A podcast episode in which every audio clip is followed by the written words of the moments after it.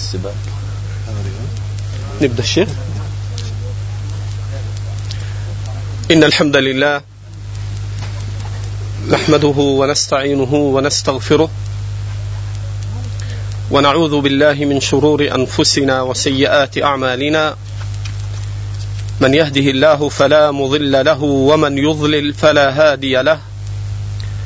وأشهد أن لا إله إلا الله وحده لا شريك له وأشهد أن محمدا عبده ورسوله. يا أيها الذين آمنوا اتقوا الله حق تقاته ولا تموتن إلا وأنتم مسلمون. يا أيها الناس اتقوا ربكم الذي خلقكم من نفس واحدة وخلق منها زوجها وبث منهما رجالا كثيرا ونساء واتقوا الله الذي تساءلون به والأرحام إن الله كان عليكم رقيبا. يا أيها الذين آمنوا اتقوا الله وقولوا قولا سديدا. يصلح لكم أعمالكم ويغفر لكم ذنوبكم. ومن يطع الله ورسوله فقد فاز فوزا عظيما. أما بعد.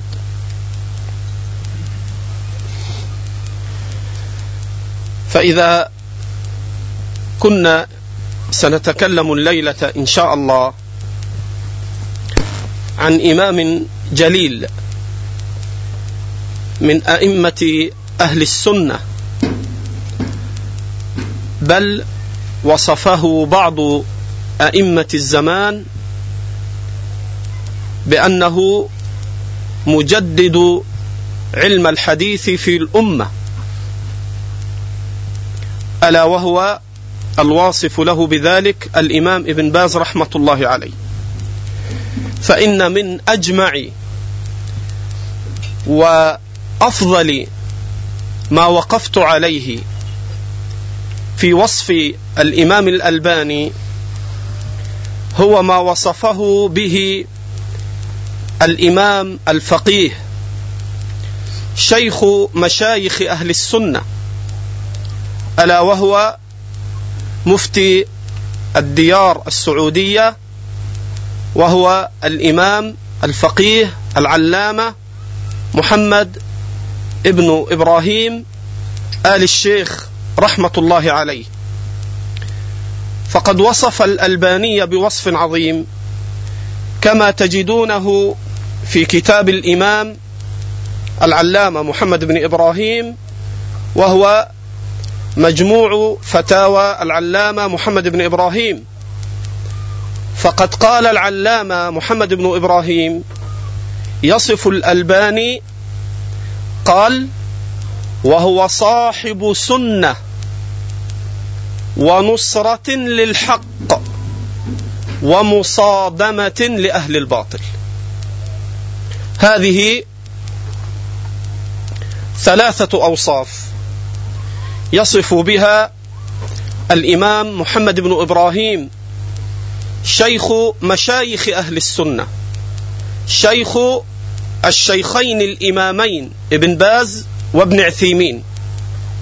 وإذا استحضرنا وقت مقولة الإمام محمد بن إبراهيم هذه العبارة مع سنة وفاته مع سنة حياة الألباني حين قال الإمام محمد بن إبراهيم هذه التزكية العظيمة ستلحظ أمرا عجيبا وهو أن الإمام محمد بن إبراهيم يصف الألباني بهذا والألباني في عقد الخمسين أو فوق سن الخمسين بقليل أو دونها بقليل.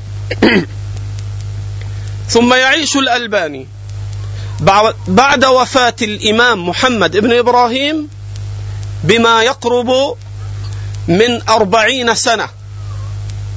بعد أن وصفه بهذه الأوصاف العظيمة الجليلة. يقول وهو صاحب سنة ونصرة للحق ومصادمة لأهل الباطل فإذا كانت هذه منزلة الألباني عند الإمام محمد بن إبراهيم فحينئذ أقول الإمام الألباني هو أبو عبد الرحمن محمد ناصر الدين ابن نوح ابن نجاتي ابن آدم الإشقودري الألباني رحمة الله عليه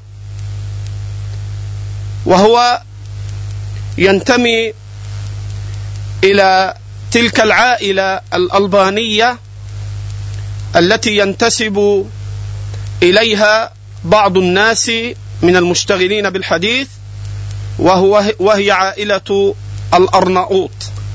فهو أرناؤوطي من ألبانيا من أشقودرا وهي محافظة وعاصمة ألبانيا في ذاك الزمان. والإمام الألباني رحمه الله من بلاد العجم من ألبانيا. ثم ولد هناك رحمة الله عليه ولما جاء حكم بعض الحكام هناك وهو أحمد زوغو وتولى الحكم في ألبانيا وفعل أمورا استدعت كثيرا من الناس أن يهاجروا وأن يخرجوا من تلك البلد لما ضيق على أهل الإسلام وأهل السنة فيها. وكان نوح وهو والد الإمام الألباني كان من أهل تلك البلاد فارتحل بولده الألباني وهو طفل صغير إلى دمشق. ونشأ في دمشق الإمام الألباني رحمه الله وهو طفل صغير ودرس الابتدائية هناك وعاش حياته في بلاد دمشق. وتتلمذ في أول أمره في طفولته وبكر به في الطلب فتتلمذ على والده الحاج نوح وكان مفتيا لعلماء الأحناف وكبيرا من كبرائهم وجليلا عندهم من علماء الحنفية في دمشق.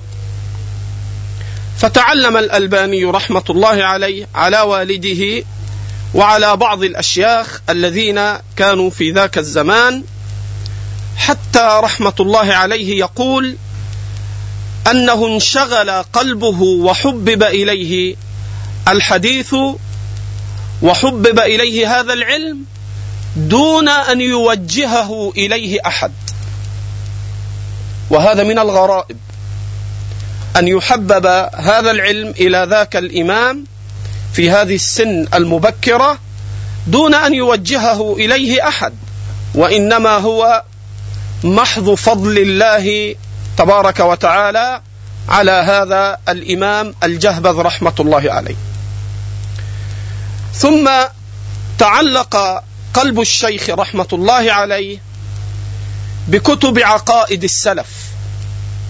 قال وكان كل من حولي من الأشاعرة ومن الصوفية ولكن الله حبب إلي اعتقاد السلف وحبب إلي كتب شيخ الإسلام وحبب إلي علم الحديث. ولما بلغ سن العشرين يقول ففاجأت بني قومي وأهلي بما لم يكونوا يعرفونه. قال فبدأت أنكر عليهم الصلاة في المساجد المقبورة وكنت لا أصلي في المسجد الأموي. لما كانوا ينسبون إلى أن يحيى عليه الصلاة والسلام مدفون في المسجد الأموي. قال وانتشر عني ذلك.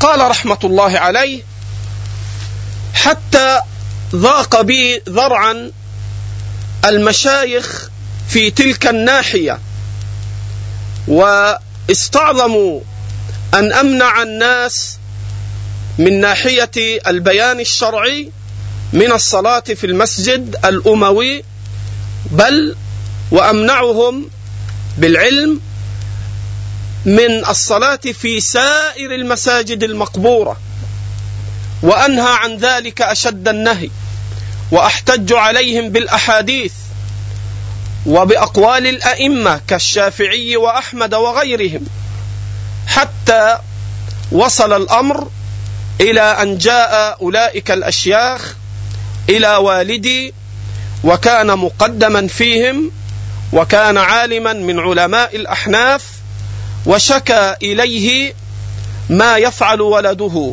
يقصد الألباني نفسه رحمة الله عليه. قال وفي ذات ذات ليلة استدعاني الوالد وراجعني في المسألة. قال فبينت له ما عندي وذكرت له الأدلة في هذا وأنه لا يجوز بناء المساجد على القبور ولا يجوز الصلاة في تلك المساجد. يقول الألباني وتمخض عن هذه المسألة تأليفي لكتاب تحذير الساجد من من اتخاذ القبور مساجد. وكان هذا من أوائل تأليفي.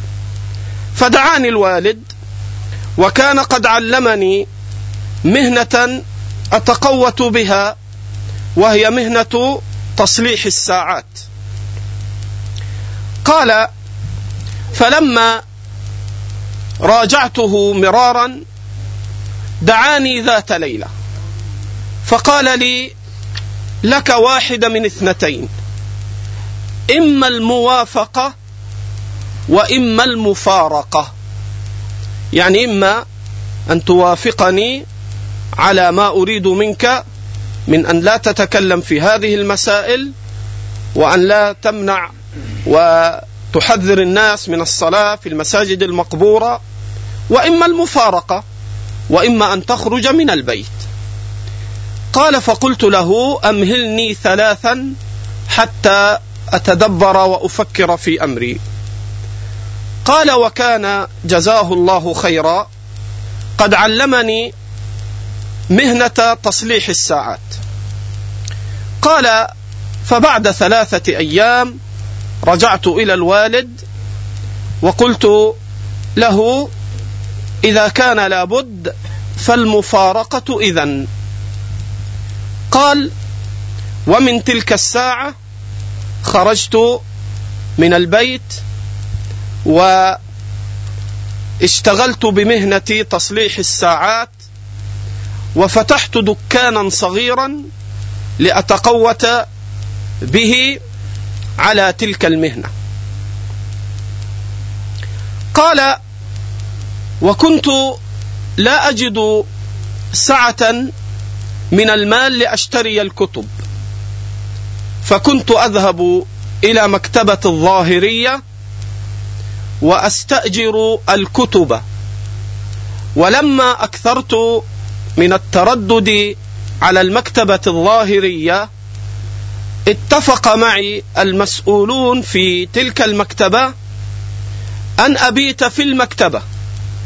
لما رأوني كثير الترداد إلى تلك المكتبة حتى صار لي مكان محدد في المكتبة الظاهرية وهناك وقعت له قصة الورقة الضائعة. حدثني الآن أخونا الدكتور خالد أنه يريد أن يتكلم في الورقة الضائعة. فقلت له لك ذلك. فأكل قصة الورقة الضائعة إلى طلب فضيلة الشيخ خالد لكن أشير أن هذه الورقة التي ستسمعون قصتها من فضيلة الشيخ الدكتور خالد كانت سببا أن يمر الألباني على جميع كتب الحديث في المكتبة الظاهرية من مسانيد ومجاميع وأجزاء إلى غير ذلك حتى كتب بيده وهو شاب حدث أربعين مجلدا. بخط يده. أربعين مجلدا جمع فيها الحديث وهي التي تسمى بالروض النظير.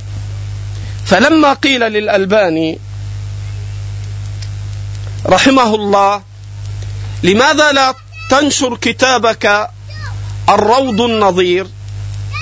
مع ما فيه من الفوائد وأنك تحيل عليه كثيرا. وأنك ترجع إليه في تخريج الأحاديث. فلماذا لا تبثه ولا تنشره بين الناس؟ قال لأنني ألفته وجمعته في سن مبكرة وإنما جمعته لنفسي فلا أستطيع أن أبثه وأنشره حتى أراجعه وإنما أستفيد منه لكني لا أقدر أن أطبعه وأن أبثه لعامة الناس. إذا وقفنا على هذا الجزء اليسير من ابتداء حياة الألباني فإننا نجد فيه الوصف الصادق الذي صدق فيه الإمام محمد بن إبراهيم آل الشيخ حين قال وهذا نصه بحروفه في مجموع فتاوى محمد بن إبراهيم. قال وهو صاحب سنة ونصرة للحق ومصادمة لأهل الباطل. فوصفه العلامة الإمام محمد بن إبراهيم بهذه الأوصاف صاحب سنة. وقد تعجبت حين وجدت أن تلميذي الإمام محمد بن إبراهيم وهو الإمام ابن باز والإمام ابن عثيمين حين سئل عن الألباني قال كلاما من ضمنه هذه العبارة التي قالها الإمام محمد بن إبراهيم. فقال ابن باز وهو من أهل من أهل السنة. وصاحب اعتقاد صحيح. وينتفع بكتبه. وأنا ممن ينتفع بكتبه. والواجب كف اللسان عن ذكره بسوء. والدعاء له بمزيد من الخير والتوفيق. أما ابن عثيمين فيقول وهو صاحب سنة. وهنا أنبه ما معنى كلمة صاحب سنة عند العلماء ومتى تقال. يقول الإمام البربهاري وغيره من أئمتنا بمعناه يقول ولا يقال للرجل أنه صاحب سنة حتى يجمع خصال السنة كلها. حتى يكون صحيح الاعتقاد وحتى يكون موافقا لأصول أهل السنة كلها. والمصادمة التي يصفها محمد بن إبراهيم للألباني يقول وهو صاحب سنة ونصرة للحق ومصادمة للباطل ومصادمة لأهل الباطل. فإن الشيخ صادم في حداثة سنه وهو في العشرين بل دون العشرين كان رجلا صادم أهل البدع من الصوفية وصادم أهل الضلال والبدع من الخرافيين القبوريين. ونصر دعوة أهل السنة في باب التوحيد لا سيما في الآثار التي كانت حوله من الأباطيل من تعظيم القبور ومن الالتجاء إلى القبور ومن الاستغاثة بالأموات فبكر به أمره حتى كان من أول كتاباته ما وصفه محمد بن إبراهيم مصادمة أهل الباطل فألف كتابه الذي ما زلنا نقرأه ونستفيد منه وهو كتابه تحذير الساجد من اتخاذ القبور مساجد. وهذه المصادمة هي أشدها حين تصادم أهل الباطل في اعتقادهم. وهناك فرق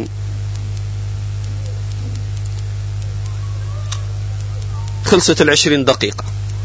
وهناك فرق بين أن يكون الرجل صاحب بين أن يكون الرجل صاحب سنة يقتصر على العمل بها وبين أن يصادم أهل الباطل. قد يعرف السنة قد يعرف السنة وقد يعمل بها في خاصة نفسه ولكنه يجبن ويضعف عن المصادمة مع أهل الباطل. فكمال دين الرجل أن يعمل بالسنة في نفسه وأن يدعو إليها وأن ينصر أهلها وحينئذ لا بد أن يصادم الباطل. ولقد رتب العلام محمد بن إبراهيم كلمته على هذا النحو العظيم الذي وفق إليه محمد بن إبراهيم رحمة الله عليه حين قال وهو صاحب سنة ونصرة للحق ومصادمة لأهل الباطل. والعشرين دقيقة بتاعتي خلصت فالله المستعان. لأني أنا ما عندي آه، الإيجاز فلذلك تضيع علي. وننتقل بالكلمة إلى فضيلة الشيخ الدكتور خالد ضحوي نفع الله به. أعطيك خمسة. الله يجزاك خير يكفي إن شاء الله. الله يجزاك خير. سلامتك أول شيء عشان نستعد إن شاء الله. جزاك الله خير.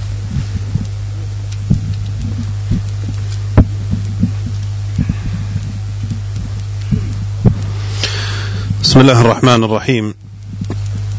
إن الحمد لله نحمده ونستعينه ونستغفره ونعوذ بالله من شرور أنفسنا وسيئات أعمالنا. من يهده الله فلا مضل له ومن يضلل فلا هادي له وأشهد أن لا إله إلا الله وحده لا شريك له وأشهد أن محمدا عبده ورسوله. أما بعد فإن أصدق الحديث كلام الله وخير الهدي هدي محمد صلى الله عليه وسلم وشر الأمور محدثاتها وكل محدثة بدعة وكل بدعة ضلالة وكل ضلالة في النار. أما بعد لا شك أن الحديث عن إمام من أئمة أهل السنة والجماعة حديث له أو ذو شجون. فالشيخ الألباني رحمه الله تعالى كما ذكر الشيخ خالد حفظه الله أنه وصفه أئمة السنة بأنه من المجددين لهذا الدين. سئل الشيخ ابن باز رحمه الله تعالى عن المجددين فذكر الشيخ الألباني رحمه الله. وسئل غيره من العلماء عن المجددين فيذكرون الشيخ الألباني رحمه الله تعالى. فسيرته رحمه الله مليئة ببيان الحق والذب عنه وبيان سنة النبي صلى الله عليه وسلم. فواجه أهل البدع بشتى طرقهم وشتى مذاهبهم.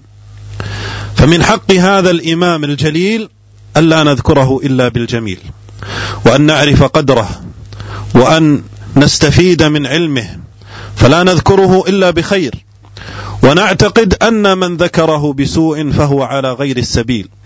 فهذا موقفنا منه ومن غيره من أئمة السنة. من رأيناه يقدح في الشيخ الألباني فلنعلم أنه ليس بصاحب سنة. وهذا ينص عليه كما ينقله شيخنا الشيخ محمد بن هادي حفظه الله عن الشيخ حمود التويجري. مع ما جرى بينهما من المناظرات العلمية كان يقول لا يقدح ولا يطعن في الشيخ الألباني إلا صاحب هوى. وسئل الشيخ ابن باز رحمه الله تعالى عنه فقال ما رأيت تحت أديم السماء أعلم بالسنة من الشيخ الألباني. فهذه شهادة من إمام جليل إلى إمام آخر شهادة صدق وشهادة حق تدل على سعة علم الشيخ الألباني رحمه الله وتدل على الاحترام المتبادل بين أئمة السنة وأنهم لا يرضون بالقدح آه، في غيرهم من أئمة السنة ولا يرضون بالطعن فيهم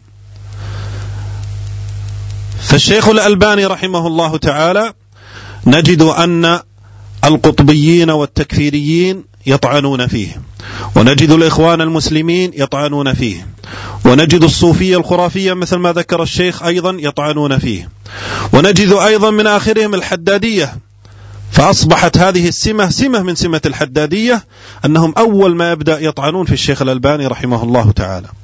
مباشرة يحتقرونه ويحتقرون علمه ويبدأون يبحثون عن أخطائه في ظنهم وفي زعمهم أنها أخطاء. ولا شك أنه لا يسلم أحد من الخطأ. لكن معاملة الإمام المخطئ ليست كمعاملة أهل الأهواء ومن جاء بالبدع والضلالات. فهؤلاء نحترمهم ونجلهم ولا نرضى بالطعن فيهم.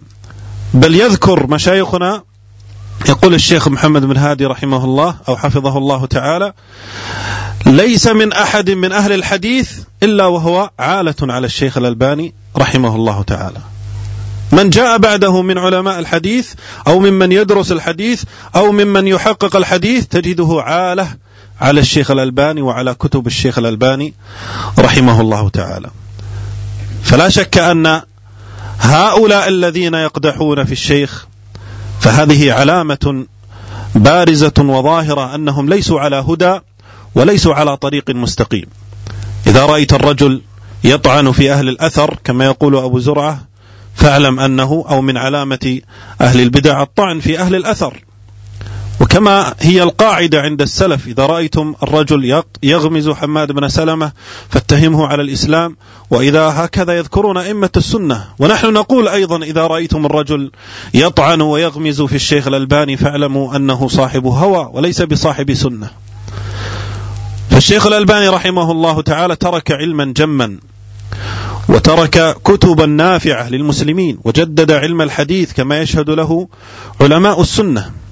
وإذا نظرنا في هذه القصة التي أشار إليها الشيخ والتي سنذكرها من كلام الشيخ رحمه الله تعالى بنفسه نجد أنه كيف وصل إلى هذه المرحلة وكيف وصل إلى مرحلة التخريج والتضعيف والتصحيح والتحسين وألف هذه الكتب في تجديد علم الحديث وتحقيق أو تحقيق ما آه، تصحيح ما يضاف إلى النبي صلى الله عليه وسلم من الصحيح وإخراج الضعيف. منه في سلسلته الصحيحة والسلسلة الضعيفة وغيرها من الكتب التي تعرفونها. كيف وصل إلى هذه المرحلة؟ هل وصلها عن طريق قراءة كتاب أو كتابين؟ هل وصلها كما يصلها بعض الناس الآن عن طريق الشاملة أو عن طريق الجامع أو عن طريق الكمبيوتر مباشرة يذهب ويخرج الحديث آه، رجال وهكذا ثم يقول ويأتي ويستدرك على الشيخ الألباني رحمه الله تعالى. هذه القصة قصة جميلة عظيمة فيها فوائد كبيرة نقرأها من كلام الشيخ رحمه الله تعالى. يقول رحمه الله في قصة الورقة الضائعة وهذا ذكره في كتاب له بعنوان فهرس مخطوطات دار الكتب الظاهرية. يعني كيف ألف هذا الفهرس؟ وكيف أخرج الكتب وانتقاها من هذه المكتبة الكبيرة المليئة بجميع أنواع العلوم؟ مكتبة كبيرة مخطوطات مرجع لكثير من المخطوطات فيها كثير من المخطوطات الضائعة وكثير من المخطوطات المفقودة. أشار إليه الشيخ رحمه الله تعالى في هذا الفهرس الجليل. يقول رحمه الله ولم يكن ليخطر في بالي وضع مثل هذا الفهرس لأنه ليس من اختصاصي. وليس عندي متسع من الوقت ليساعدني عليه. ولكن الله تبارك وتعالى إذا أراد شيئا هيأ أسبابه. فقد ابتليت بمرض خفيف أصاب بصري. منذ أكثر من اثني عشر, عشر عاما فنصحني الطبيب المختص بالراحة وترك القراءة والكتابة والعمل في المهنة التي هي كما أشار إليه الشيخ تصليح الساعات. مقدار ستة أشهر. يعني أقال له استرح ستة أشهر. ننظر ماذا فعل هذا الإمام الجليل. قال فعملت بنصيحته أول الأمر. فتركت ذلك نحو كله نحو أسبوعين ثم أخذ أخذت نفسي تراودني وتزين لي أن أعمل شيئا في هذه العطلة المملة عملا لا ينافي بزعمي نصيحته. جعل العطلة مملة لأنه ابتعد عن العلم وابتعد عن الكتب وابتعد عن قراءة هذه الكتب والاستفادة منها. يقول فتذكرت رسالة مخطوطة في المكتبة اسمها ذم الملاهي. للحافظ ابن أبي الدنيا لم تطبع فيما أعلم يومئذ. فقلت ما المانع من أن أكلف من ينسخها لي وحتى يتم نسخها ويأتي وقت مقابلتها بالأصل يكون قد مضى زمن لا بأس به من الراحة. فبإمكان يومئذ مقابلتها وهي لا تستدعي جهدا ينافي الوضع الصحي الذي أنا فيه. ثم أحققها بعد ذلك على مهل وأخرج أحاديثها ثم نطبعها وكل ذلك على فترات لكي لا أشق على نفسي. فلما وصل الناسخ إلى منتصف هذه الرسالة أبلغني أن فيها نقصا فأمرته أن يتابع نسخها حتى ينتهي منها. ثم قابلتها معه على الأصل فتأكدت من النقص الذي أشار إليه وأقدره بأربع صفحات في ورقة واحدة. في منتصف الكراس فأخذت أفكر فيها وكيف يمكنني العثور عليها والرسالة محفوظة في مجلد من المجلدات الموضوعة في المكتبة تحت عنوان مجاميع. ومعلوم أن المجلد فيه كثير من الرسائل. قال وفي كل مجلد منها على الغالب عديد من الرسائل والكتب مختلطة الخطوط والمواضيع والورق لونا وقياسا. فقلت في نفسي لعل هذه الورقة الضائعة قد خاطها المجلد سهوا في مجلد آخر من هذه المجلدات. فرأيتني مندفعا بكل رغبة ونشاط باحثا عنها فيها. نسي نصيحة الطبيب لأنه أخذه حب العلم وحب القراءة وأن هذا سبب من أسباب التي هيأها الله عز وجل ليصل إلى هذه المرحلة من العلم. قال فرأيتني مندفعا بكل رغبة ونشاط باحثا عنها فيها على التسلسل ونسيت أو تناسيت نفسي والوضع الصحي الذي أنا فيه فإذا ما تذكرته لم أعدم ما أتعلل به من مثل القول بأن هذا البحث لا ينافيه لأنه لا يصحبه كتابة ولا قراءة مضنية يعني يسلي نفسه حتى يقرأ هذه الكتب. وما كدت أتجاوز بعض المجلدات حتى أخذ يستر انتباهي عناوين بعض الرسائل والمؤلفات لمحدثين مشهورين وحفاظ معروفين فأقف عندها باحثا فيها دارسا إياها. فأتمنى لو أنها تنسخ وتحقق ثم تطبع. ولكن كنت أجدها في غالب الأحيان ناقصة الأطراف والأجزاء فأجد الثاني دون الأول مثلا ثم أندفع لتسجيلها عندي. وتابعت البحث عن الورقة الضائعة ولكن عبثا حتى انتهت مجلدات المجاميع. كم تظنون أنها مجلد؟ وكم عددها؟ وهو مريض في عينيه وأوصاه الطبيب ألا يقرأ. قال فقرأت مئة واثنين وخمسين مجلدا بسبب هذه الورقة الضائعة. بيد أني وجدتني في أثناء المتابعة أخذت أسجل في مسودتي عناوين يعني يأخذ فوائد. بعض الكتب التي راقتني وشجعني على ذلك أنني عثرت على أثناء البحث فيها على بعض النواقص التي كانت قبل من الصوارف عن التسجيل. يعني جمع بعض الكتب الناقصة. ولما لم أعثر على الورقة في المجلدات المذكورة قلت في نفسي لعلها خيطت خطأ في مجلد من مجلدات كتب الحديث. والمسجلة في المكتبة تحت عنوان حديث فأخذت أقلبها مجلدا مجلدا حتى انتهيت منها دون أن أقف عليها. ولكني سجلت أيضا عندي ما شاء الله من المؤلفات والرسائل. وهكذا لم أزل أعلل النفس وأمنيها بالحصول على الورقة. فأنتقل في البحث عنها بين مجلدات المكتبة ورسائلها من علم إلى آخر حتى أتيت على جميع المخطوطات المحفوظة في المكتبة. والبالغ عددها نحو عشرة آلاف مخطوط. عشرة آلاف مخطوط قال دون أن أحظى بهذه الورقة. ولكني وهذا جلد العلم وجلد العلماء نموذج عظيم من من نماذج الجلد في طلب العلم. الآن الطبيب يقول لا تقرأ مباشرة يمكن الطبيب يعطيه شهر هو يزيد ثلاث أشهر من عنده لا يقرأ يريد الراحة يقول الشيخ ولكني لم أيأس بعد فهناك ما يعرف بالدشت وهو عبارة عن مكدسات من الأوراق والكراريس المتنوعة التي لا يعرف أصلها. يقول فأخذت في البحث فيها بدقة وعناية ولكن دون جدوى. وحينئذ يئست من الورقة. ولكن نظرت فوجدت أن الله عز وجل فتح لي من ورائها بابا عظيما من العلم.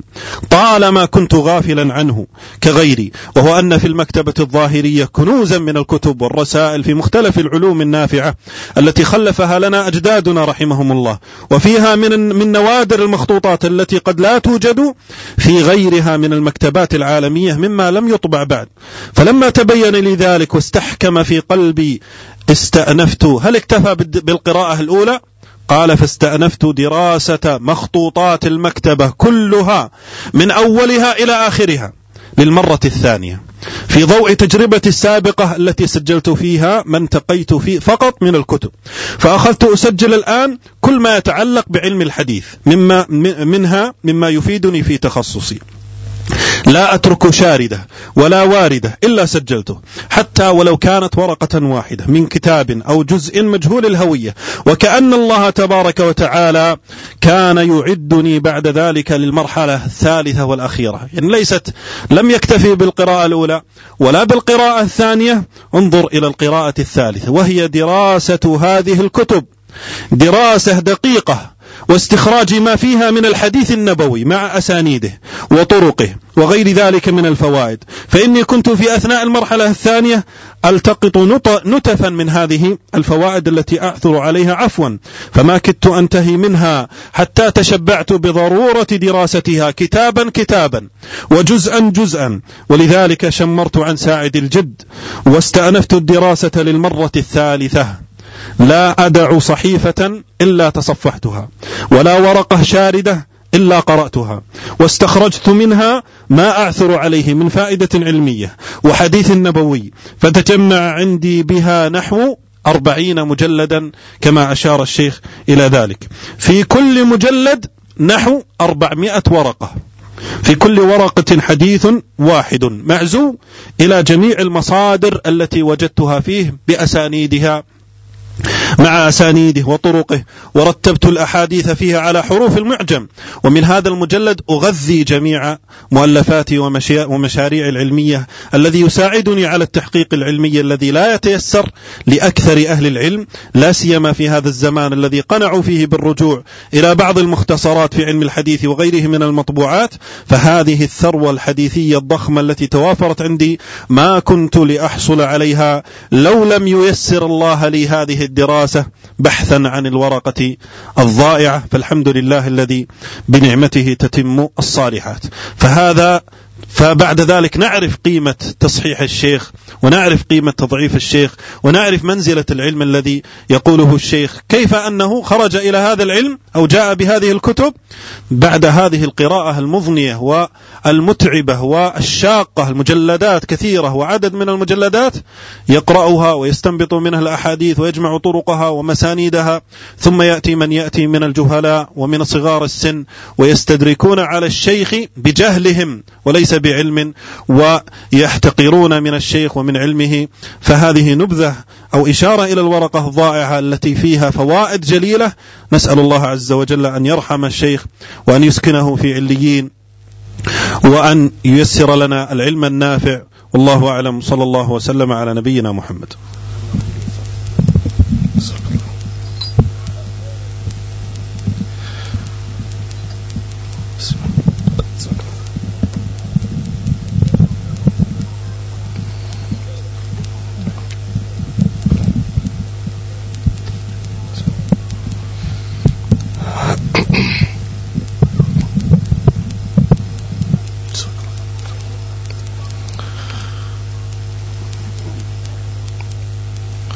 جزاه الله الشيخ الشيخ خالد عبد الرحمن والشيخ خالد الضحوي على ما قدم من ترجمة الشيخ الألباني رحمة الله عليه.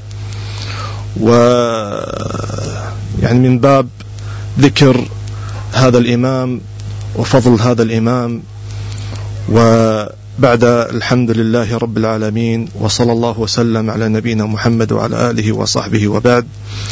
فإن هذا الإمام حقيقة ظهر في زمن قد انقطع قبله من القرون. أن يظهر رجل ك كمهتم بأحاديث النبي صلى الله عليه وسلم وذكرها وتخريجها وتمييزها بين ما يثبت عن النبي صلى الله عليه وسلم وما لا يثبت. وكما تعلمون أن القرون التي كانت بين الحافظ ابن حجر رحمه الله تعالى وبين ظهور الإمام الألباني رحمه الله تعالى قرون كثيرة ومئات السنوات وبين هذه القرون لم يظهر رجل نصر سنة النبي صلى الله عليه وسلم نصرا مؤزرا في التمييز والتخريج بين ما يصح وبين ما لا يصح مثل الشيخ الألباني رحمه الله تعالى.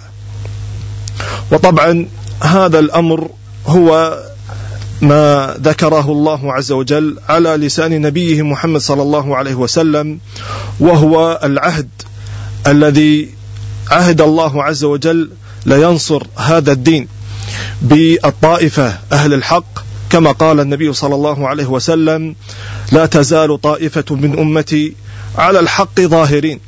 لا يضرهم من خذلهم ومن خالفهم حتى يأتي أمر الله وهم على ذلك. وهم أصحاب الحديث كما قال الإمام أحمد والإمام البخاري والإمام ابن معين وكذلك علي بن المدين وغير واحد من علماء الحديث قال هم أصحاب الحديث. وأصحاب الحديث جاءت آثار عظيمة جدا في وصفهم. كما قال سفيان الثوري رحمه الله تعالى الملائكة حراس السماء وأهل الحديث حراس الأرض. فحراس الأرض هم أصحاب الحديث ولأنهم نصروا سنة النبي صلى الله عليه وسلم وهم أعلم الناس بالسنة وأعلم الناس بالرد على أهل البدع والأهواء. لأن أهل البدع والأهواء إذا استدلوا إما أن يستدلوا بأمور عقلية وهذا فيها الخلل يحصل فيها الخلل وإما أن يستدلوا بنصوص واردة عن النبي صلى الله عليه وسلم فيتصدى لها أهل الحديث. ومنهم الشيخ الألباني رحمه الله تعالى له جوانب عظيمة جدا وله آه، مباحث كثيرة جدا ولكن آه، نركز على الطوائف التي رد عليها الشيخ الألباني رحمة الله عليه. فظهر كما ذكر الشيخ خالد عبد الرحمن عن رده للتصوف وعباد القبور وغير ذلك وكذلك رده على الأشاعرة وكذلك رده على القرآنيين أتباع أحمد ميرزا وغير واحد من أو غير طائفة من هذه الطوائف. فيرد عليها بالسنن الواردة عن النبي صلى الله عليه وسلم. وكذلك عاش في في زمن نشأت فيها تلك الجماعات. جماعة الإخوان وجماعة التراث وجماعة التبليغ. فما يستدلون بدليل إلا وتجد له تعليق. على هذه الأحاديث التي هم يستدلون بها ويدحض تلك الشبه. وطبعا سنن النبي صلى الله عليه وسلم محفوظة ولكن دخل أهل البدع في تأويلها وفي تحريفها وفي تفسيرها على غير التفسير الذي أراده الله عز وجل أو أراده النبي صلى الله عليه وسلم. فمن تلك الأحاديث التي استدل بها تلك الجماعات في خدمة مذهبهم. مثل قول القول الذي ينسب إلى النبي صلى الله عليه وسلم في احتجاج بأن بجواز المظاهرات أو بالجواز بالخروج على الحاكم بحادثة حصلت لحمزة وعمر رضي الله عنهما فعلق الشيخ الألباني رحمة الله عليه على هذا الحديث في السلسلة الضعيفة على أن هذا الحديث ليس فيه دلالة فيما يستند إليه الجماعات كالإخوان وغيرهم. فإن أولا ليس فيه دلالة وثانيا أن هذا الحديث ضعيف. فانظر كيف يستدلون بأحاديث هم يبنون عليها قاعدتهم واعتقادهم الباطل. كذلك حينما استدلوا بحديث قول النبي صلى الله عليه وسلم من لم يهتم بأمر المسلمين فليس منهم. ويستدلون به بأن لا بد أن يتعاون الناس ولا بد أن فحرفوا هذا المعنى بخدمة في خدمة مذهبهم وخدمة تلك الجماعات وغير ذلك. فبين الشيخ الألباني رحمة الله عليه في تلك السلسلة السلسلة الضعيفة التي قد اشتملت على أكثر من أربعة آلاف حديث أو سبعة آلاف حديث. كذلك فبين ضعف هذا الحديث ضعف هذا الحديث وبين على أنه في طرقه أشدها أنه موضوع ومكذوب على النبي صلى الله عليه وسلم. كذلك تصدى الشيخ الألباني رحمة الله عليه لتلك لذلك الحديث العظيم الذي هو عند أهل السنة من أعظم الأحاديث في رد على تلك على الأهواء وعلى اعتقاداتهم الباطلة وهو حديث معاوية رضي الله عنه افترقت اليهود على 71 فرقة وافترقت النصارى على 72 فرقة وستفترق أمتي على 73 فرقة كلها في النار إلا واحدة. قالوا من هي يا رسول الله؟ قال الجماعة. وفي رواية ما كان أنا عليه اليوم وأصحابي. فظهر ذاك الكوثري واستدل بحديث موضوع ومكذوب على النبي صلى الله عليه وسلم في أن تلك الجماعات كلها يعني تلك الجماعات وتلك الفرق والطوائف الموجودة في الإسلام كلها جائزة. فاستدل بحديث موضوع ومكذوب وهو قول الذي ينسب إلى النبي صلى الله عليه وسلم آه، افترقت أمتي على ثلاث وسبعين فرقة كلها في الجنة إلا واحدة وهم الزنادقة. فبين الشيخ الشيخ الألباني رحمة الله عليه على أن هذا الحديث موضوع و وكذلك معناه لا يصح. فكيف تلك الطوائف وتلك الجماعات يكون على خير وعلى صلاح وعلى حق والحق واحد؟ ف والنبي صلى الله عليه وسلم ذم التفرق وذم الاختلاف. فإن هذا الحديث أولا ضعيف وموضوع ثم مصادم للأحاديث الواردة عن النبي صلى الله عليه وسلم في ذم الافتراق وذم الابتداع وذم تعدد الجماعات وغير ذلك من المنتسبة إلى الإسلام على طرق بدعية وغير ذلك. وطبعا من باب أولى قول الله عز وجل ولا تكونوا من المشركين من الذين فرقوا دينهم وكانوا شيعا كل حزب بما لديهم فرحون. فالمقصود والشاهد أن الشيخ الألباني رحمه الله تعالى رفعه الله عز وجل بنصرته لسنة النبي صلى الله عليه وسلم. وهذه النصرة خاصة كما قال الله عز كما قال النبي صلى الله عليه وسلم لتلك الطائفة. وهم أصحاب الحديث كما فسرها من فسرها من علمائنا كالإمام أحمد ومن تقدم ذكرهم. فالمقصود والشاهد على أن الشيخ الألباني رحمة الله عليه آه، ألف تلك الكتب وصنف تلك المصنفات التي يعجز يعجز عنها طوائف من الناس وغيرهم. وخدمته للسنة والاعتقاد كتحقيقه للسنة لابن أبي عاصم والإيمان لابن أبي شيبة وكذلك الإيمان لأبي عبيد القاسم بن سلام وغير ذلك وكذلك نسخه للنسخة المخطوطة وهي التي أول ما ظهرت هو أصول السنة للإمام أحمد نسخها بيده رحمة الله عليه من المكتبة الظاهرية. فهذا المقصود آه، ذكر هذا الجانب الذي وصف فيه الشيخ الألباني رحمة الله عليه وكيف صد تلك البدع بالسنن الواردة عن النبي صلى الله عليه وسلم وهذا حال أهل الحديث فإنهم إذا اعتصموا بالسنة فالله عز وجل ينصرهم. لكن إذا من ابتعد عن السنة والسنن الواردة عن النبي صلى الله عليه وسلم فيخذله الله عز وجل كما خذل أهل البدع.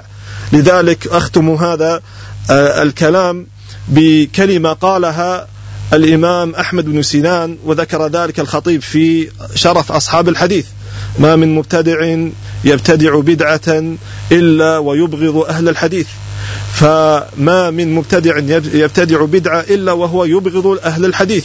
وما ابتدع رجل بدعة إلا ونزعت حلاوة الحديث من قلبه وصلى الله وسلم على نبينا محمد وعلى آله وصحبه وسلم.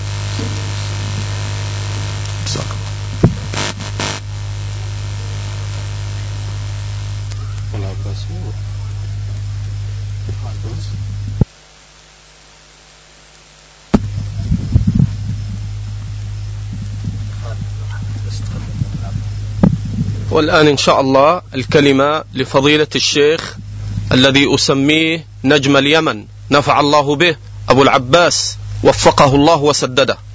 أي نعم. تفضل شيخ عادل. السلام عليكم. السلام ورحمة الله وبركاته. هل أبدأ؟ تفضل. الحمد لله رب العالمين. وصلى الله وسلم وبارك على عبده ورسوله محمد وعلى آله وصحبه أجمعين. أما بعد السلام عليكم ورحمة الله وبركاته. وجزاكم الله خيرا على التهيئة والإعداد لهذا اللقاء. وأدخل فيما أريد أن أتحدث فيه حفاظا على دقائقي. حتى لا تذهب علي. وأدعو لكم جميعا في ظهر الغيب التوفيق والسداد والقبول. أيها الإخوة سمعنا إلى المشايخ الفضلاء حفظهم الله وهم يتحدثون عن بعض الجوانب المشرقة وبعض النقاط المهمة من حياة تجديد أو من حياة الإمام. الألباني رحمه الله تعالى وجهاده. الجهاد القائم به رحمه الله تعالى هو أعظم الجهادين وهو جهاد الحجة وجهاد البرهان وجهاد البينة. الذي قال الله تبارك وتعالى في كتابه الكريم قبل أن يشرع أمته الجهاد في السلاح والسنان. قال تعالى في حق كتابه الكريم وجاهدهم به جهادا كبيرا. إنه الجهاد الذي يكشف الحق ويبينه ويبرزه ويكشف الوجه القبيح للباطل ويبين أنه قائم على أرض رخوة ومبني على جرف هار. ولا شك أن الحديث عن مجدد من أمثال هذا الإيمان الذي يستحق أن يقال أنه قرون لم يأتي في الحديث مثله رحمه الله. بل قد قيل إنه بعد الحافظ بن حجر وبعضهم يضيف الأسيوطي أنه لم يأتي في حديث رسول الله صلى الله عليه وسلم ومعرفته والجهد والاجتهاد في جمعه ومعرفة طرقه من المخطوط والمطبوع مثل الإمام الألباني رحمه الله تعالى. وهناك أمور في حياته التي امتدت إلى ما يربو على الخمسة والثمانين عاما. نحتاج أن نقف عندها وقفات تأمل. ولكني أقول عند اختيار قبل أن أبدأ في ذكر بعض هذه النقاط إن من توفيق الله أن يختار الإخوة القائمون على هذه اللقاءات الطيبة الدعوية السلفية أن يختاروا مثل هذين الإمامين. ولئن تعرض في لقاء الأمس إلى شيخ الإسلام وجهاده فإن التشابه كبير وكبير جدا بين هذين الإمامين وبين الذين وقفوا أمامه وأمام دعوته. فابن تيمية خرج فارا من التتر من حران واستقر به الأمر في الشام مع والده. والألباني خرج فارا بعوالده من ألبانيا. واستقر به القرار في الشام في أرض دمشق. وهكذا بدأ صراعهما مع أهل الباطل حتى لحق بربهما تبارك وتعالى ومن تأمل جوانب الشبه يجدها بارزة بين هذين واضحة بين هذين الإمامين رحمهم الله تعالى. وحتى الفرق يوم تحدثنا بالأمس عن الفرق التي تنال من شيخ الإسلام ابن تيمية. وبسطنا بعض الشيء حق الحدادية. اليوم يبرز الألباني بجهاده واجتهاده وإمامته في السنة ويبرز أقزام الحدادية بوجههم الكالح وأظافرهم الدموية وحقدهم الدفين أيضا يريد أن يخمشوا في صورته الحسنة عند الأمة. وأن يزعزع ثقة الأمة بعلمه وأن يطعنوا ويجرحوا في اعتقاده وفي منهجه بالطريقة التي يسير عليها. أيها الإخوة جميعا الحاضرون والمستمعون لهذه الكلمة إن مما يبرز ويلوح لكل ناظر في سيرة هذا الإمام مع تجديده وتمييزه في الأحاديث كما ذكر المشايخ الكرام. أنه عني عناية فائقة بآثار الصحابة رضي الله تعالى عنهم. تصحيحا وتضعيفا. وتمييزا بين ما يثبت وما لا يثبت. واستنادا إليها في فهم نصوص الكتاب والسنة. فكان في هذا فارس ميدانه. وإمام عصره أوان في إحياء الرجوع إلى آثار الصحابة. والدندنة حول هذه الضميمة التي لا بد أن تضم إلى الكتاب والسنة وهو أن يكون على فهم سلف هذه الأمة من الصحابة والتابعين وتابعيهم بإحسان.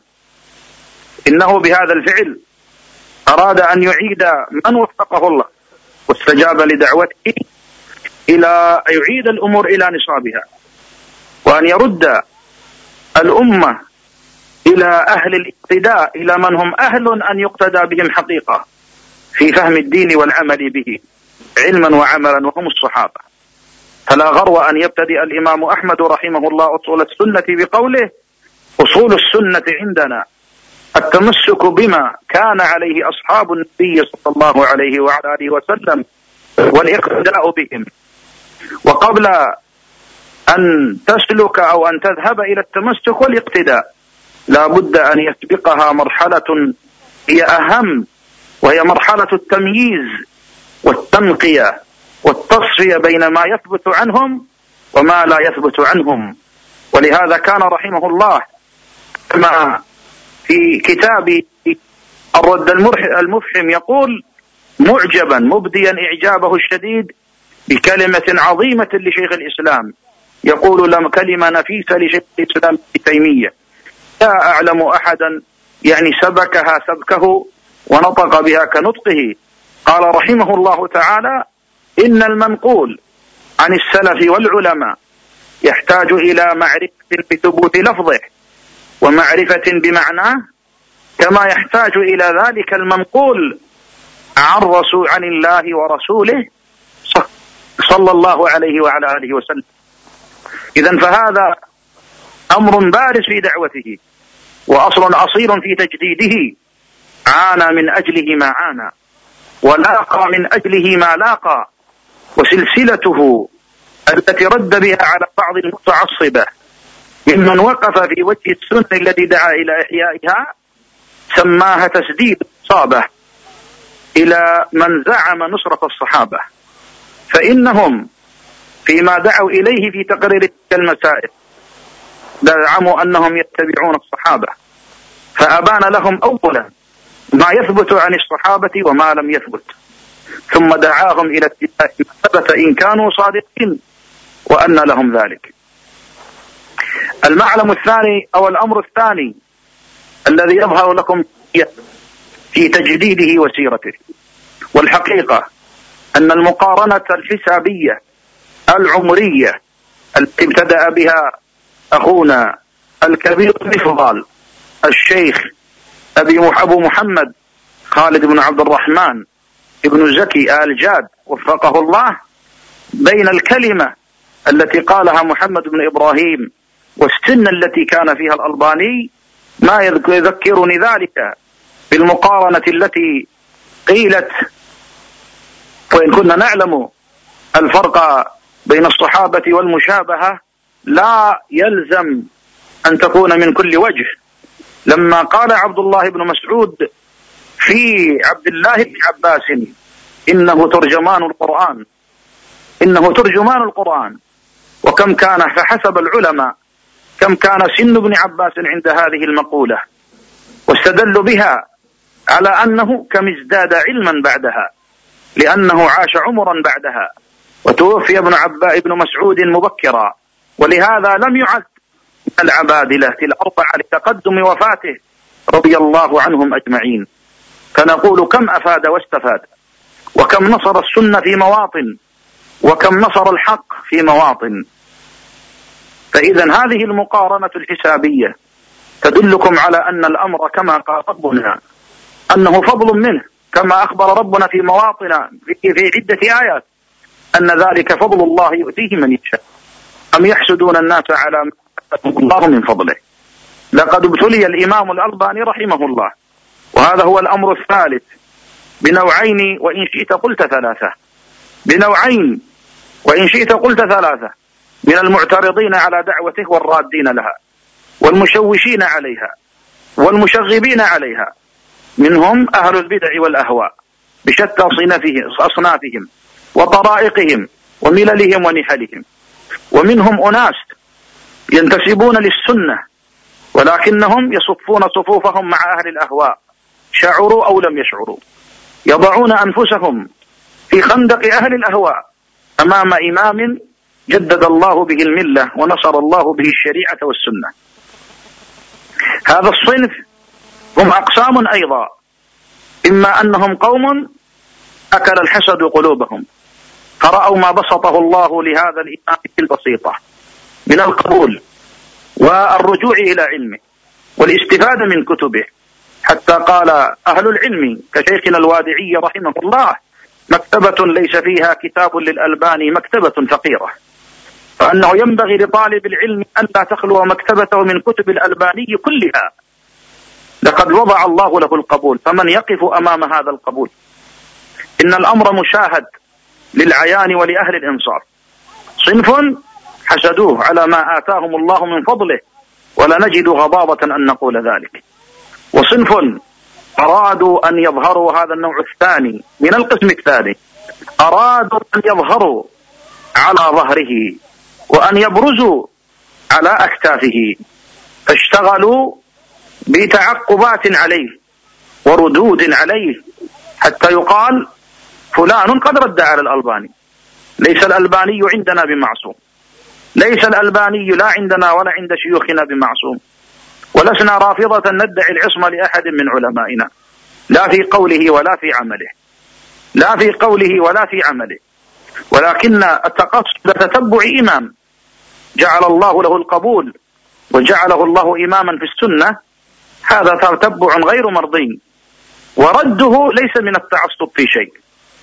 رد هذا التتبع والتعقب ليس من التعصب للرجال في شيء لمن وفقه الله تبارك وتعالى وجاهد نفسه وأخلص لربه ووقف وقفة محاسبة بينه وبين الله تعالى. ولقد كان شيخنا الوادعي في بادئ أمره ربما قدم لبعض الطلبة الذين ينتقدون الشيخ ويفردون نقده في أحاديث ثم أعلنها من على كرسيه. لا يأتيني طالب ببحث يتعقب فيه الشيخ الألباني فلن أقدم له. إن الألباني اليوم علم على السنة. ومن كان يبحث بحثا فإني أنصح الطلبة ألا يتتبعوا الشيخ في ذلك تتبعا.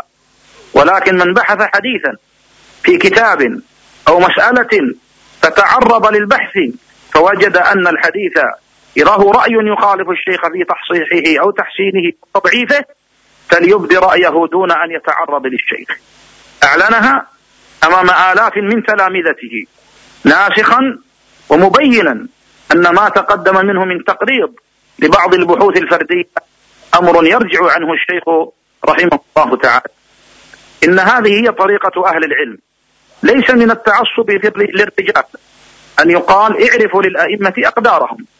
ولقد ثبت عندي بشهادة من أثق به أن محمود الحداد أول ما بدأ في المدينة وكان في مجلس بحضور ذنب من أذنابه في جدة واليوم يعنى بإقراء كتب السنة دستا للسم في حواشيها وفي فهارسها فإذا به أول ما بدأ يقول الألباني رجل له أوهام. هكذا بدأ في المدينة. له أوهام. نعم له أوهام. كلمة حق. ولكن ما وراء ذلك؟ ما وراء ذلك؟ لقد ابتدأ أول ما ابتدأوا بالطعن في الألباني رحمة الله عليه. أعود إلى أمر آخر. يظهر جليا في سيرته وفي حياته رحمه الله تعالى.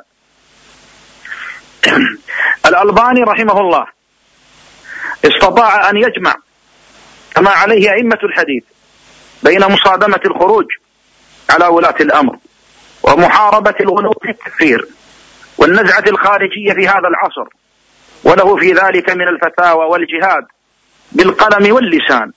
ما هو واضح جلي لمن تتبعه أو نظر في كتبه أدنى نظرة. فدفع سبب ذلك. فكان ثمن ذلك أن اتهم من التكفيريين وإخوانهم الحدادية بأنه مرجئ لأنه مرجئ لأنه يشترط إقامة الحجة على من وقع في مكفر عند تنزيل الحكم المعين عليه.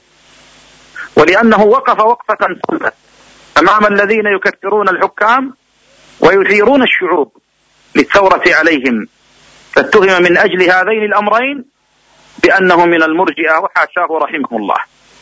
وفعلا كما قاله ابن عثيمين رحمة الله عليه وكما قاله غيره من أهل العلم لا يصفونه بالإرجاء إلا لأنهم يريدون أن يكفروا الناس. فكل عالم لا لا يوافقهم على مسلكهم يرمونه بهذه الفرية. أقول استطاع أن يجمع بين هذه الحرب الضروس لهؤلاء الخوارج الفكريين والعمليين ويتعقب أحداثهم ويتعقب جرائمهم كما فعل في كتبه ردا على حادثة جهيمان وكما فعل في كتب ردا على أحداث الجزائر الدموية وكما نبه على خطورة فكر الثوار في المنطقة العربية كلها وهو يرد كل ذلك وهو ثابت رابط الجأش لكنه مع ذلك. لم ينزلق ولم يتكسب بهذا الاعتقاد وهذا المنهج. فلم تره خلاج خراجا ولاجا. عند فلان أو فلان من الولاة أو الأمراء أو المسؤولين بغير مقصد شرعي. فتدعو هذه الدعوة المباركة ويحارب الخروج وهو تحت الإقامة الجبرية. تحت الإقامة الجبرية. لا يزوره إلا الشخص والشخصان. والرجل والرجلان والثلاثة. ولا يسمح بأكثر من ذلك. بقي تحت هذه الإقامة سنين عددا.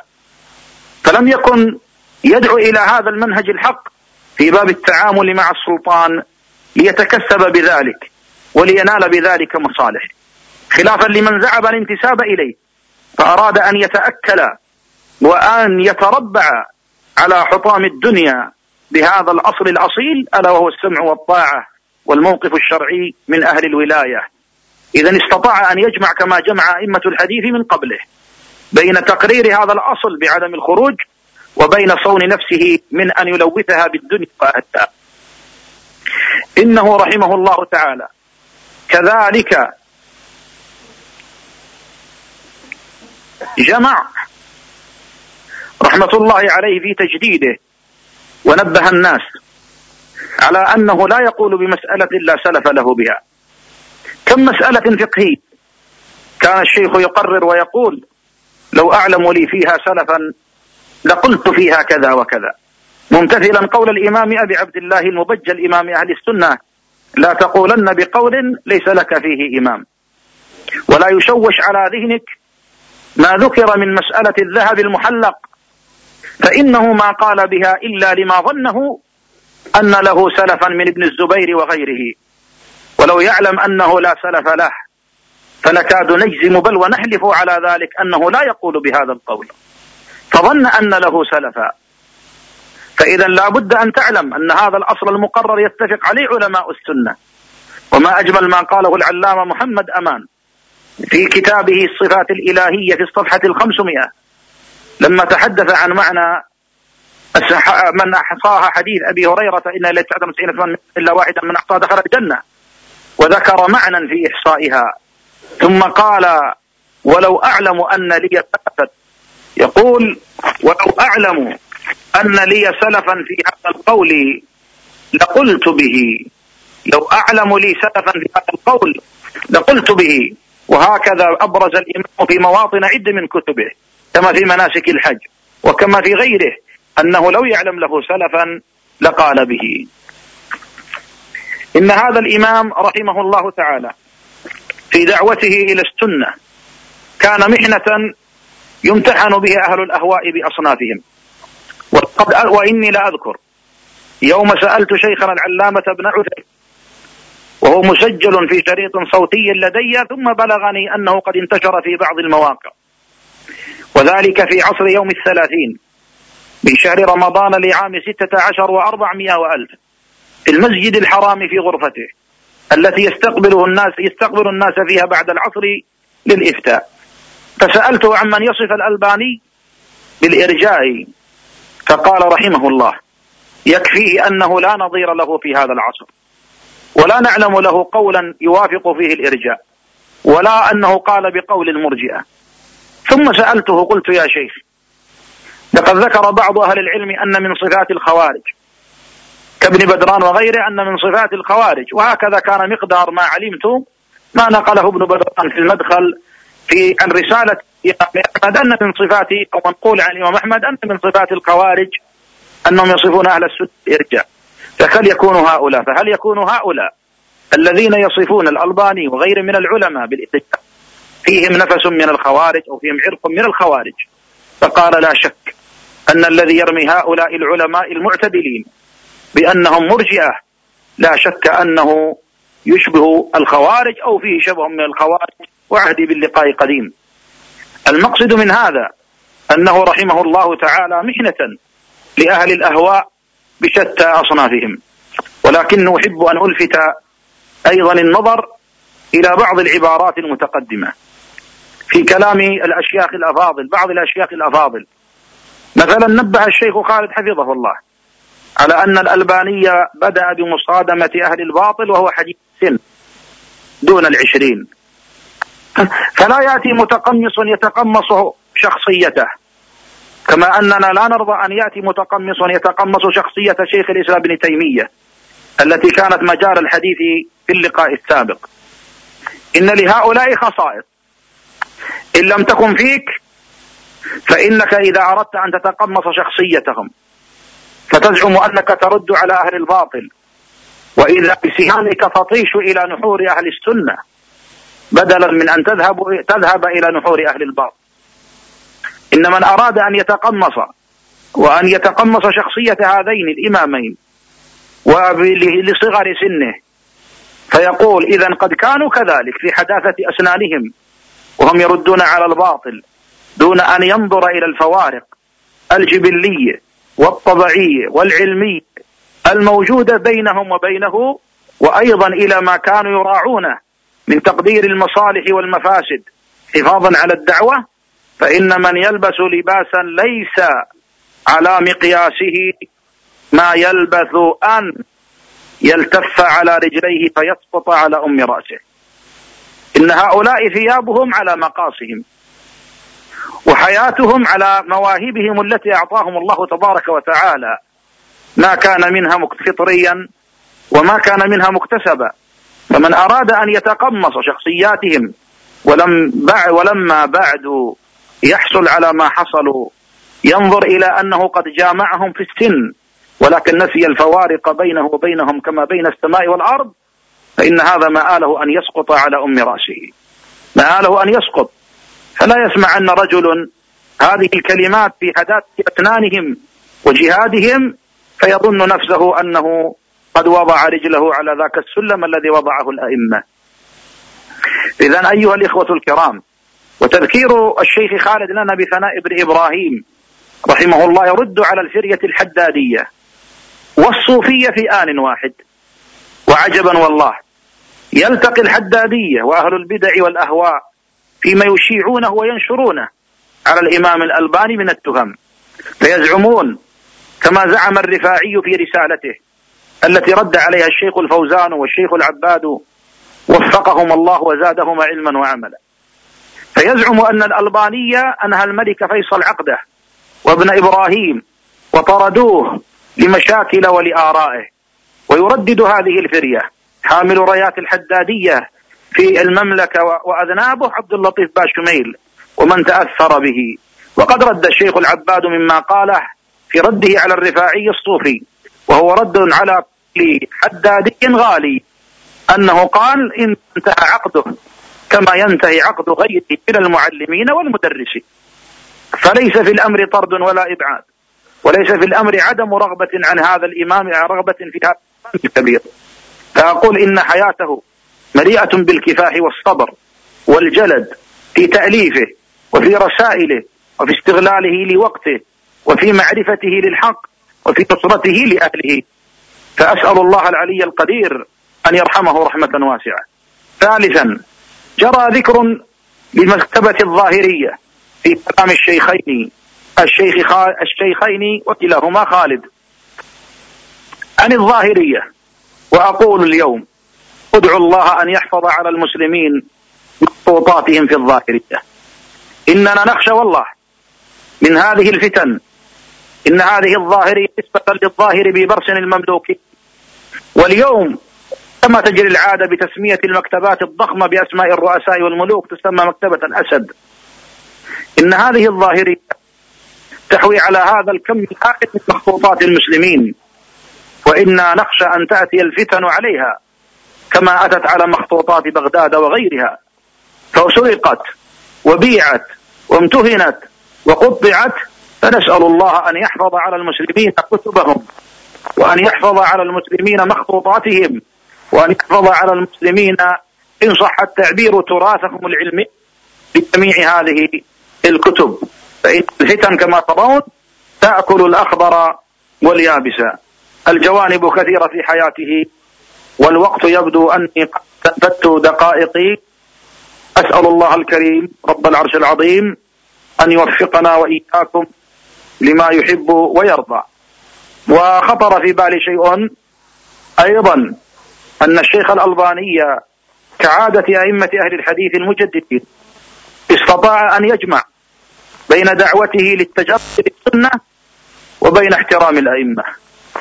فليس من الذين تحت شعار احترام الأئمة يتعصبون ويتمذهبون كمذهب المتعصب ويقلدون ويردون السنة ولا يرفعون هامتهم ولا همتهم إلى البحث عنها وإلى معرفة صحيحها من ضعيفها اكتفاء بما قد قرر في مذاهبهم.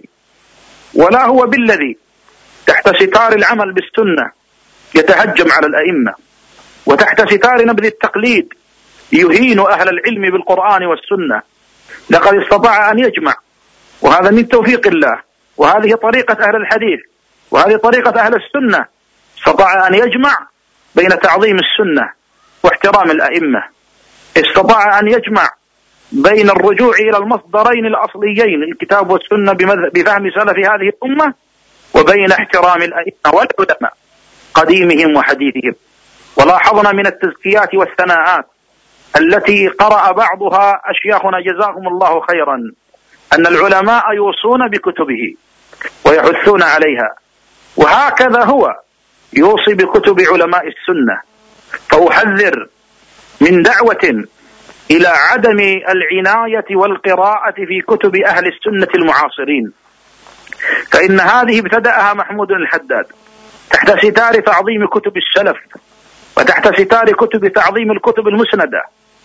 حتى حذر من القراءة وجانب جنب أصحابه القراءة في كتب أئمة الدعوة النجدية وكتب شيخ الإسلام ابن تيمية.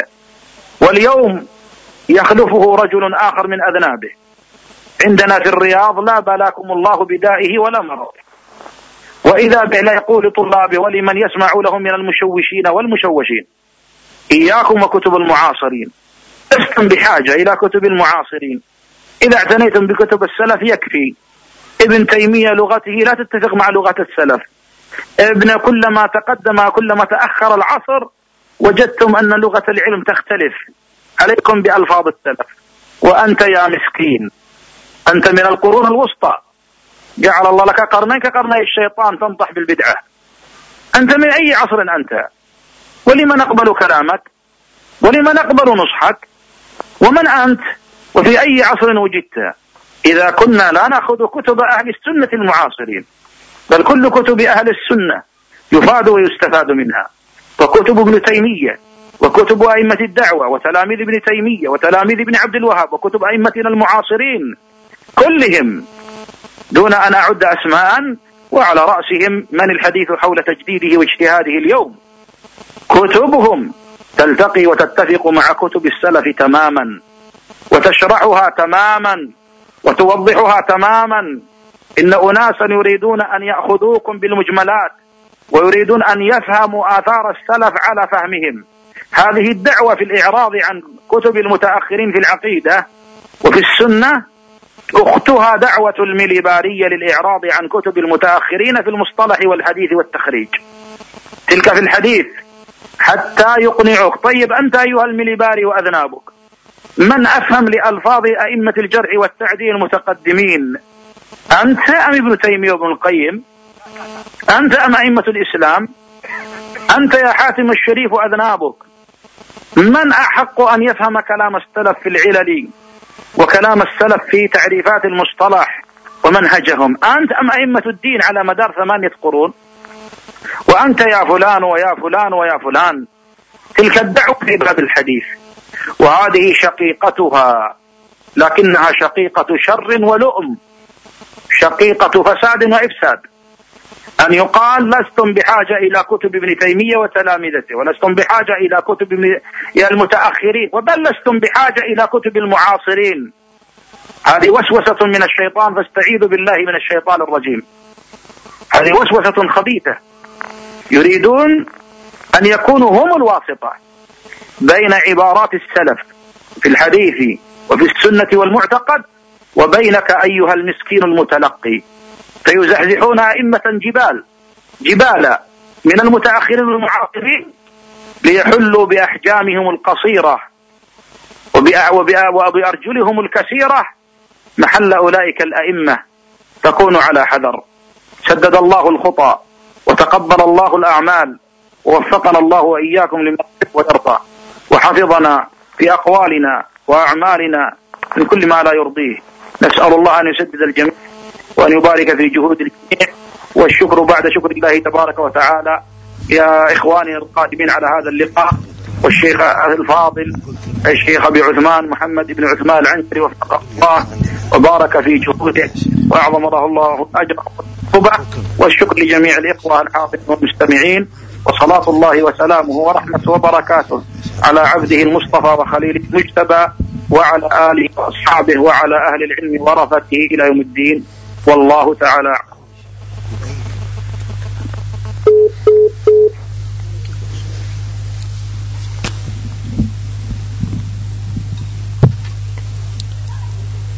بسم الله الرحمن الرحيم. الحمد لله رب العالمين والصلاة والسلام على نبينا محمد وعلى آله وأصحابه أجمعين أما بعد. فالحقيقة أيها الإخوة في الله أني لم أعد لذلك يعني كلمة إنما أنا زائر مثلكم. ولكن الشيخ جزاه الله خير أصر, أصر وحلف على ذلك أن أتكلم ولو بكلمة يسيرة. وليس لي بعد هذا الكلام الذي قاله المشايخ حفظهم الله. زيادة. بل لا زيادة عليه إلا أن الألباني رحمه الله يسع أكثر من ذلك. فهذا العالم الجليل يسع أكثر مما ذكر فيه. وما ذكر فيه إنما هو إشارات إلى ما عنده إلى ما عنده من العلم ومن الصدع بالحق ومن, ومن الثبات عليه ومن مخالفة أكثر أهل الأرض لما كان عليه في بيئته وفي العلم الذي يدعو إليه وفي السنة التي خالف بها كل من حوله أو جلهم. فهذه السنة صاحبها في هذه الدنيا خصومه كثر. وأتباعه وموافقوه قلة. وهذه عادة الله عز وجل. في كل صاحب حق أنزله الله على نبيه ودعا إليه أهل السنة الأئمة في كل زمان ومكان. أن تكثر خصومهم ويقل موافقوهم. فهم في صبر وفي محنة وفي بلاء دائم. والذي نتكلم عنه رأس في هذا الباب. فما ذكر من سيرته ومن صبره ومن المشقة التي عاشها طول حياته طول حياته منذ أن كان صغيرا دون العاشرة إلى أن مات رحمه الله وهو في صبر ومصابرة ومحاربة من جميع أهل البدع. هذا هو حال صاحب الحق. كل ما ذكره المشايخ من وصفه في علمه وفي دينه وفي صبره ينبغي لنا والله بل يجب علينا أن نستفيد من ذلك. فنتصبر ويصبر بعضنا بعضا على الحق الذي قل سالكوه وكثر محاربوه وأخذوا في ذلك المواقع التي يشتهرون بها بين الناس وأهل الحق قلة في العادة كما قال النبي صلى الله عليه وسلم أنهم فرقة كما ذكر الشيخ أبو محمد فواز حفظه الله فرقة واحدة بين ثلاث وسبعين فرقة كل هذه الفرق تحارب هذه الفرقة مجتمعة وليست مت ولو كانت متحاربة فإنها مجتمعة على حربها أهل الحق. هذا الإمام قدوة لنا وقبله أسوات وقدوات إلى أن نصل إلى قدوتنا وأسوتنا رسول الله صلى الله عليه وسلم. هذا هو طريق أهل الحق الصبر. هذا هو طريق أهل السنة العلم. ليس بابا آخر يقرب إلى الله خير من العلم والعمل بهذا العلم. الإمام الألباني رحمه الله كان عالما عاملا بما يعلم. كان عالما يعمل بما علم. يدعو الناس إلى هذا العلم الذي عمل به مسبقا. في صغائر الأمور في جلساته وفي أسئلته وفي نقاشاته لا يفوت شاردة ولا واردة إلا ويعلق عليها وينصح الفاعل. إن كان تاركا لها بالفعل وإن كان فاعلا لغير السنة بأن يترك ما هو عليه إلى السنة. ولو كان أمرا يسيرا لا يغض الطرف عنه. ولا يسكت عن الأمر بالمعروف وعن النهي عن المنكر وعن تعليم الجاهل وعن تأييد صاحب الحق وتشجيعه على العلم النافع والسنة والعمل بها. هذا هو أهل السنة. كلهم ولو سردتم الأئمة بعد الألباني كابن باز يكونون على مشكاة واحدة وابن تيمية ومن قبله. فكلهم على هذه الطريقة طريقة أصحاب محمد صلى الله عليه وسلم. فنحن إذا سمعنا مثل هذا الكلام لا بد أن نقتدي ولا بد أن نستفيد من هذا الأمر. فلا نكون متقمصين لأشخاصهم كما ذكر الشيخ أبي العباس حفظه الله. بل نكون متتبعين لما كانوا عليه. نرجو وكل حسب ما آتاه الله من جبلة ومن قوة حفظ ومن غير ذلك. فإن لم يكن في سبيل العلم فليكن في سبيل العمل. أن يعمل بما عملوا وأن يجتهد ويقتدي بهم. كما قال الله عز وجل لقد كان لكم في رسول الله أسوة حسنة لمن كان يرجو الله. واليوم الآخر وذكر الله كثيرا. نحن أسوتنا رسول الله صلى الله عليه وسلم. هؤلاء العلماء الأجلاء ما نذكر ما نذكره فيهم إلا لأنهم ينقلون ينقلون لنا سنة رسول الله صلى الله عليه وسلم. ولولا هذا الأمر ما بلغوا هذه المنزلة العالية والكرامة والقدر العظيم في قلوب أهل السنة. لأنهم أعلوا سنة النبي صلى الله عليه وسلم فأصابهم نصيب من قول الله عز وجل. ورفعنا لك ذكرك. رفع الله عز وجل ذكر هذا النبي صلى الله عليه وسلم. وكل من يرفع هذا الذكر لله عز وجل فإن له نصيب من هذه الرفعة وهذه الكرامة. أبى الله عز وجل إلا أن يرفع الألباني. رغم الحرب التي أقيمت عليه من كل جانب وصوب. من كل جانب وصوب يحارب. لكن الله عز وجل مع عباده الصالحين فرفعه. فنحن نقتدي بهذه الكلمات.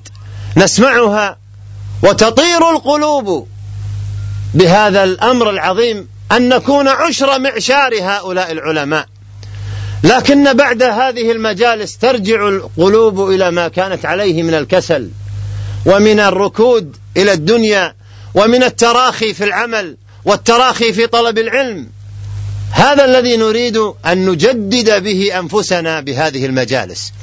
ذكر العلماء وما عانوا به وما صبروا عليه من العلم. هذا قدوة لنا نبراس ومنار نشعل به وننير به طريق العلم لأنفسنا. نقتدي بهم لنأتسي بهم. ثم لعل الله عز وجل أن يقبل منا شيئا ولو يسيرا في طلب هذا الأمر العظيم وهو علم سنة رسول الله صلى الله عليه وسلم. هذه كانت الحقيقة كلمات تجول في خاطري والمشايخ يتكلمون. وأنا أريد أن أستفيد من علمهم.